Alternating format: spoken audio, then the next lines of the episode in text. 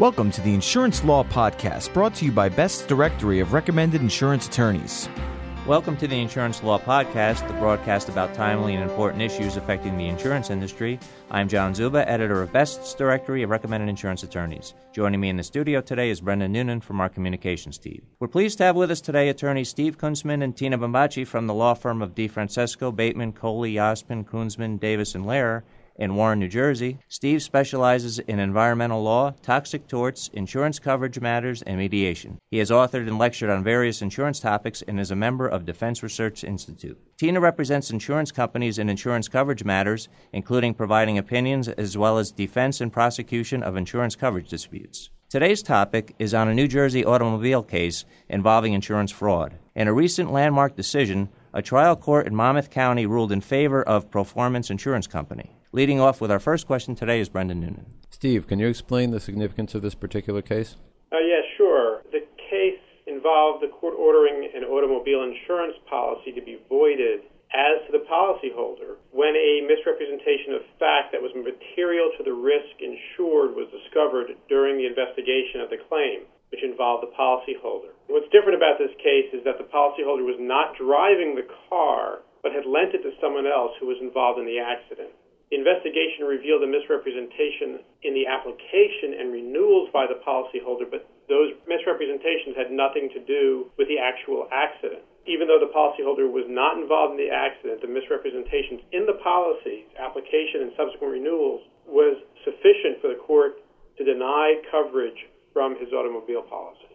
Now, Tina, in this decision, the court cited strong public policy of the state against insurance fraud. This occurred in New Jersey, but does a decision like this potentially have any national implications with regard to various automobile policies? Yes, it does. It's not uncommon for individuals in New Jersey to drive into neighboring states like New York, Pennsylvania, or Delaware. A policyholder believes that they and whomever drives their car are covered by the policy that they purchased as well as the liability limits that they selected. If they lend their car to someone else who leaves New Jersey and that person's involved in an accident, the investigation conducted by the insurance company may reveal a, misre- a material misrepresentation on the application or the renewal forms which may result in the policyholder finding himself without coverage, even though he had nothing to do with the accident.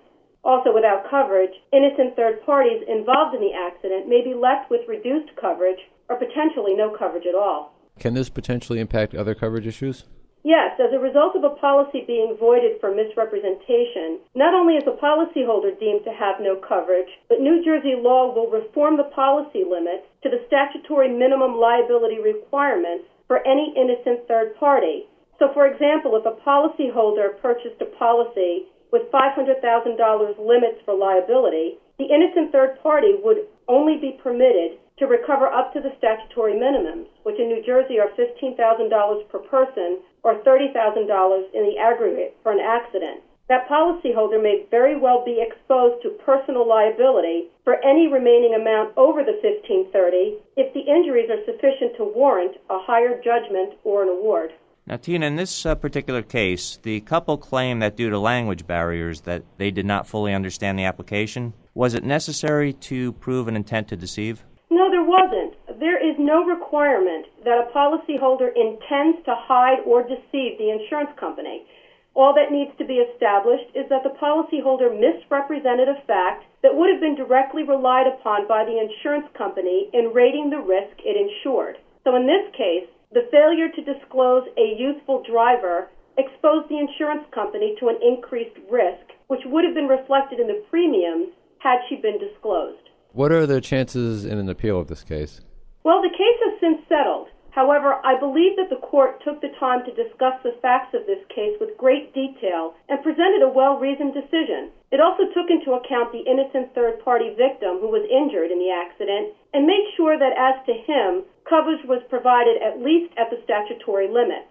Since this decision is in accordance with New Jersey's strong public policy of not tolerating insurance fraud, I believe that had the appeal gone forward, it would have been affirmed.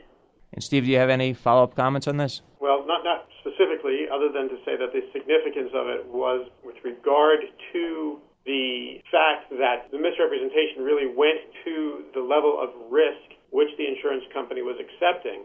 Even though it didn't specifically apply to the accident, it applied to the risk overall and would have affected the premiums which would have been charged. And therefore, the court felt that that was a significant enough factor to affect the right to the coverage.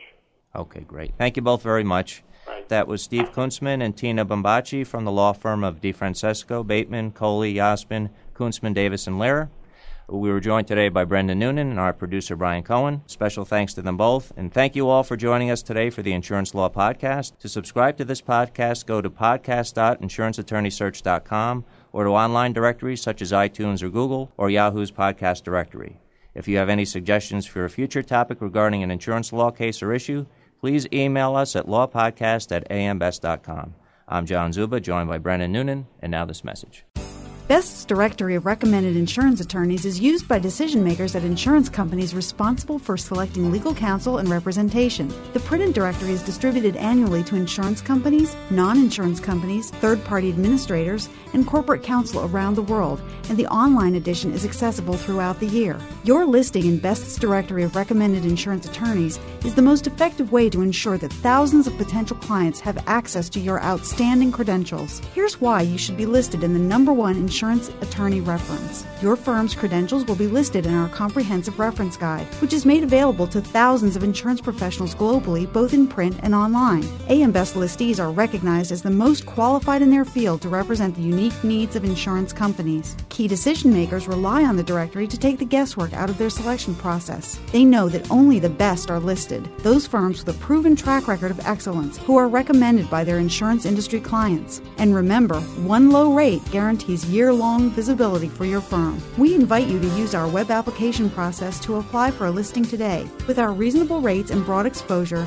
there's no more effective way to get the attention of the insurance industry. For more information about Best's directory of recommended insurance attorneys, visit www.insuranceattorneysearch.com.